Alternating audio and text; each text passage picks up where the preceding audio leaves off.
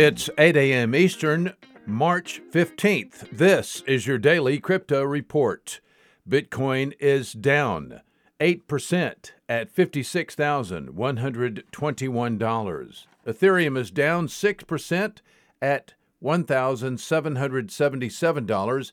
And Binance Coin is down 6% at $257.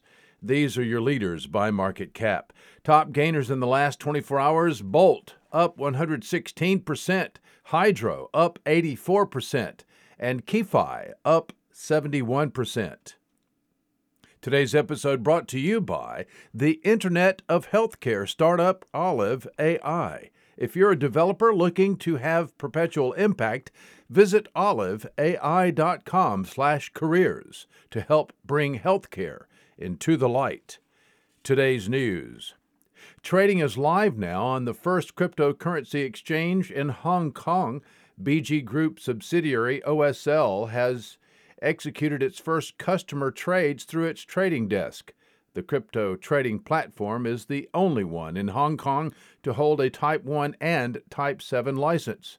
These licenses were granted in August of 2020. Well, the new Ethereum improvement proposals could offer a path to compromise between miners and developers, but few in the Ethereum community support it now. We're talking about specifically EIP 1559, which is slated for integration in July of 2021. This is a contentious proposal, and between now and July, you'll hear more about these Ethereum improvement proposals. Well, that's all for us for today.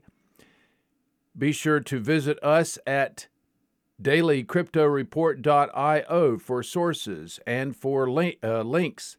Find us on social media. Add us to your Alexa flash briefing and be sure to check us out every place you podcast under Daily Crypto Report.